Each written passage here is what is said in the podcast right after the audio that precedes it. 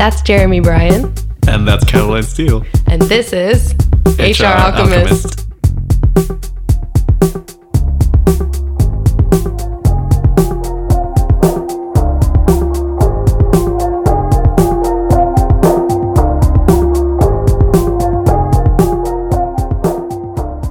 Hello, everyone, and welcome back to HR Alchemists. Due to COVID 19, things have gotten a little bit behind schedule, but I'm happy to share this episode today with you. We were lucky enough to sit down over Zoom with Yasmin Janina, a communication specialist who, over the last five years, has worked in various communication roles with organizations as small as seven and as large as 500. So her diverse experience and curiosity has led her to work in the education industry as well as tech and with nonprofits, corporations, and startups in North America, Asia, and Europe. In Yasmin's most recent role, she was the community manager at a tech startup here based in Berlin, and that included organizing monthly meetups. So we asked her to speak with us about how she developed her networking skills and what techniques she recommends to use to connect with people. I grew up in a mixed culture. My parents are both from the Middle East, and they came to the US at different times in the 60s and the 80s. And I grew up traveling a lot, I guess. Um, but when I got into university, I became um, really focused on Asia, and my studies and academics were revolving around Asia and China. Um, and I spent some time in China in university in Shanghai, and then the last three years before moving to Berlin, I was in Cambodia. Okay, so let's talk about your parents and that background of where you grew up as well. I mean, obviously, it shaped a lot of what you do now for work but you also mm-hmm. seem to gravitate towards communities that have a strong sense of like networking inbuilt. So was that your experience as you know like a third culture child growing up in the US where you really relied on community? I think two very distinct things come to mind when I think of my childhood. Growing up my dad ever since I can remember from first grade was saying all be friends with people older than you you can learn from them and this is really the seed that was planted when I was just maybe seven or eight that it's like okay to be friends with people who are older than you and they have something you don't have, which is experience and knowledge.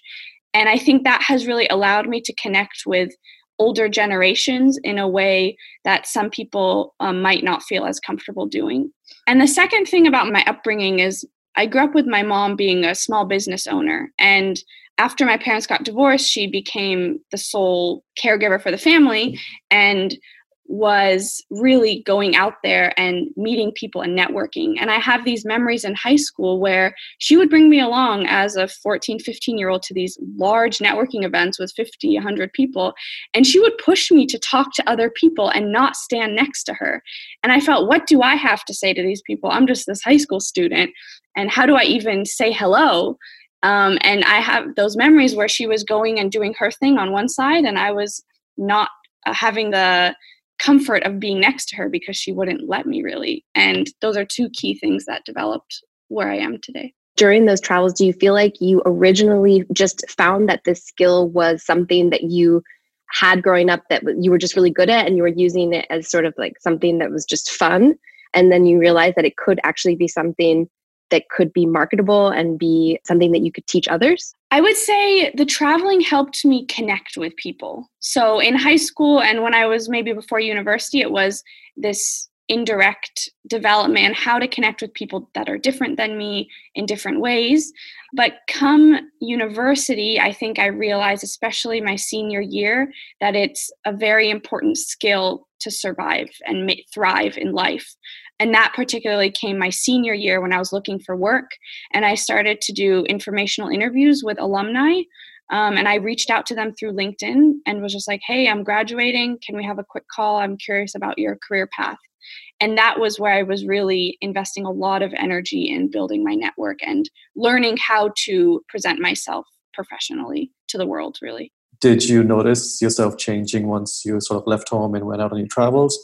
And is there something that really helped you to kind of reach out to people a lot more? I think once I got to university, I was much more comfortable in my skin. I don't know exactly if I'm introverted or extroverted, but it definitely, high school, I was definitely much more on the introverted side and focused on my grades to help me get to the next stage. And yeah, it was something that was really modeled to me through my mom and then exercised in myself through her support. But yeah, I, I think it's something we're all capable of doing to some extent whether you're an introvert, extrovert. And that's something I really want to emphasize. The second thing I want to talk about is traveling. And one thing that I really took away from being in Shanghai was stripping away everything that was familiar to me the language, the culture, the food, the, the huge city that I was in, coming from a middle sized city in the US, and figuring out who am I with nothing around me to be familiar. Nothing is familiar to me. Who is Yasmin in this environment? And that really challenged me to think about the building blocks of myself come when I returned back to the States and then traveled and lived in other countries um, to give me the solid identity.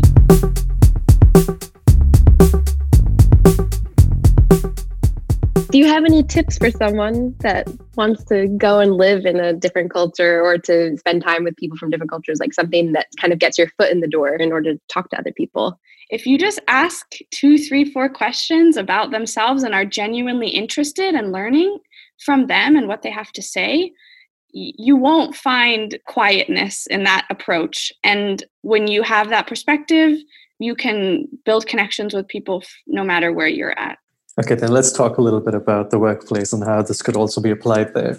So, you wouldn't use the same techniques in connecting with people in Portland, Oregon that you would use in Cambodia, right? So, maybe could you talk a little bit about how you bridge that gap between different cultures and is there something that kind of works universally? I would say the method I've used for LinkedIn and building cold connections with people through the LinkedIn network has been very similar no matter which culture I'm in. It's usually a message with some sort of connection as to why I'm interested in this person in particular, a personalized connection.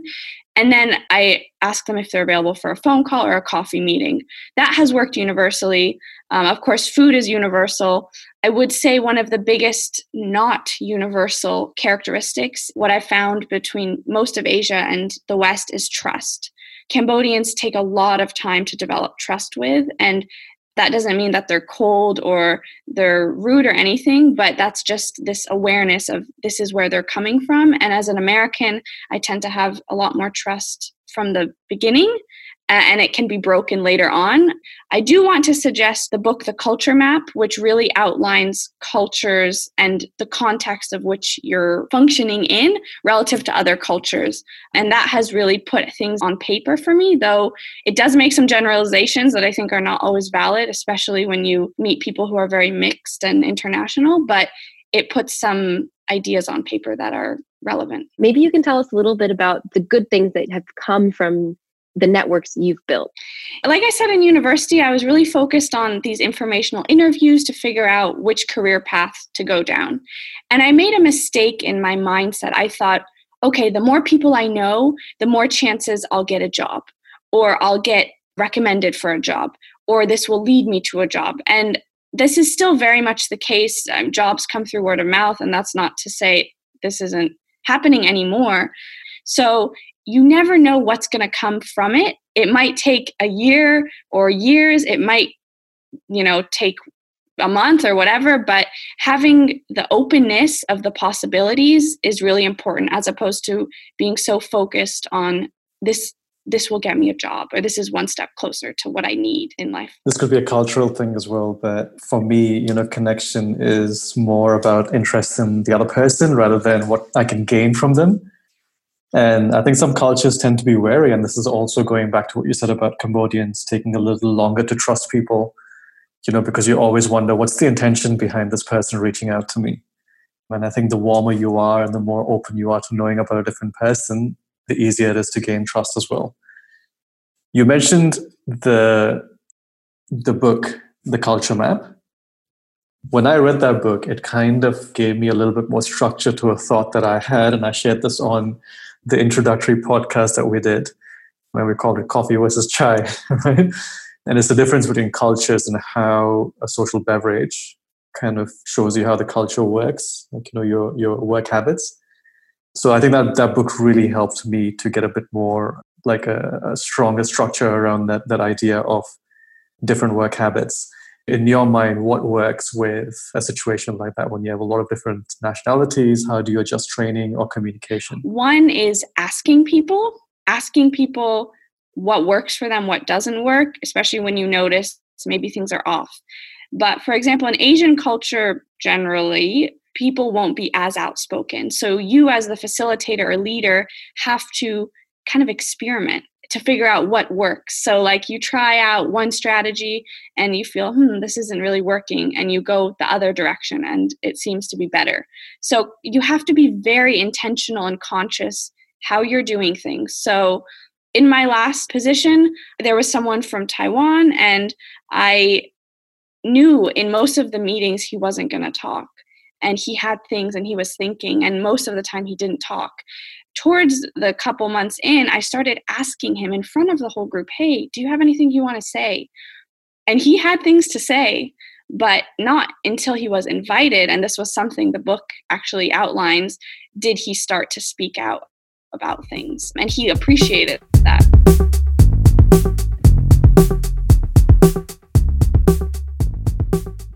Yasmin is currently writing a book that plays with the concept of time.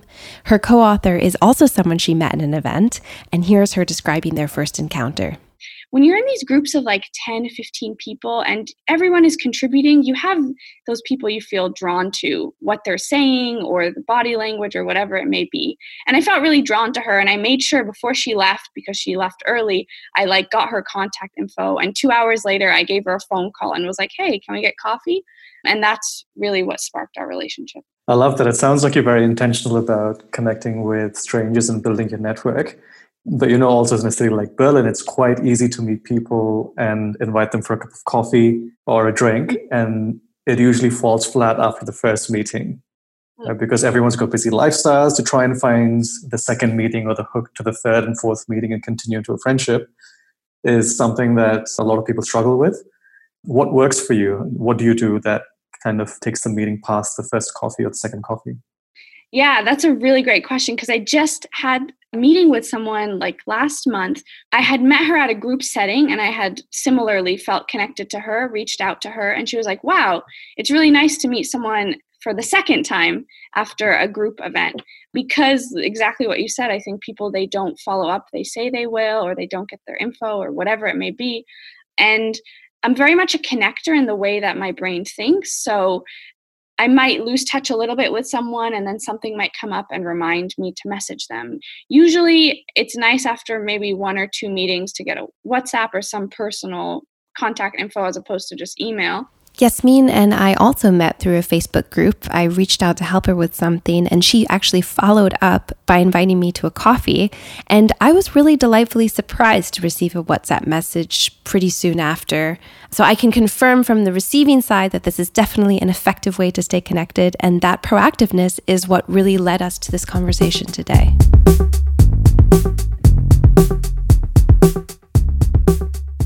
So, why do you believe now, like during the corona crisis, is a good time to intentionally build your network or community? I think a lot of us tend to focus on what we're not able to do or what barriers we're facing now in, in this crisis in this unprecedented time. And one thing that I want to really emphasize is whether introverted, extroverted, working from home, or having some other challenges, now more than any time actually is a great time to network and build your community. The first reason I think that is because we're all, no matter where you are in the world, under this crisis. And this is an ultimate connecting point, and this can be kind of an icebreaker. You know, what's happening in your city? What's happening in your country? You know, on the ground information on what people are going through the second reason is people have more time. They're not commuting to work necessarily. They're more flexible at their home. They're more comfortable. And we have access to LinkedIn and other platforms where we can just message people that make us feel curious and reach out to them. And the thing I get from people, I think, is that they're afraid of rejection. and and really you can expect three answers from a cold message they're not going to respond they're going to respond and say they're too busy or they have time later or they're going to say yes. And most of the time people are genuinely nice and if you you know make the effort you will get people that are saying yeah sure i'll have a call with you. And this is a great time when people want to feel connected to the rest of the world and have more freedom to have a, a voice a video call or a google hangout call and get to know people in your community or outside um, in a way you couldn't before the crisis as much as Yasmin mentioned, she has connected from a young age with people from different generations. At the moment, she's offering services helping clients build their digital literacy, including brand and website development. So if that sounds interesting to you, please feel free to reach out to her on LinkedIn. Her name is Yasmin Janina. And um, yeah, thank you so much, Yasmin, for coming. To, well, coming, getting on Zoom with me and Jeremy and talking to us. Um, yeah, so stay safe out there, guys, and stay healthy.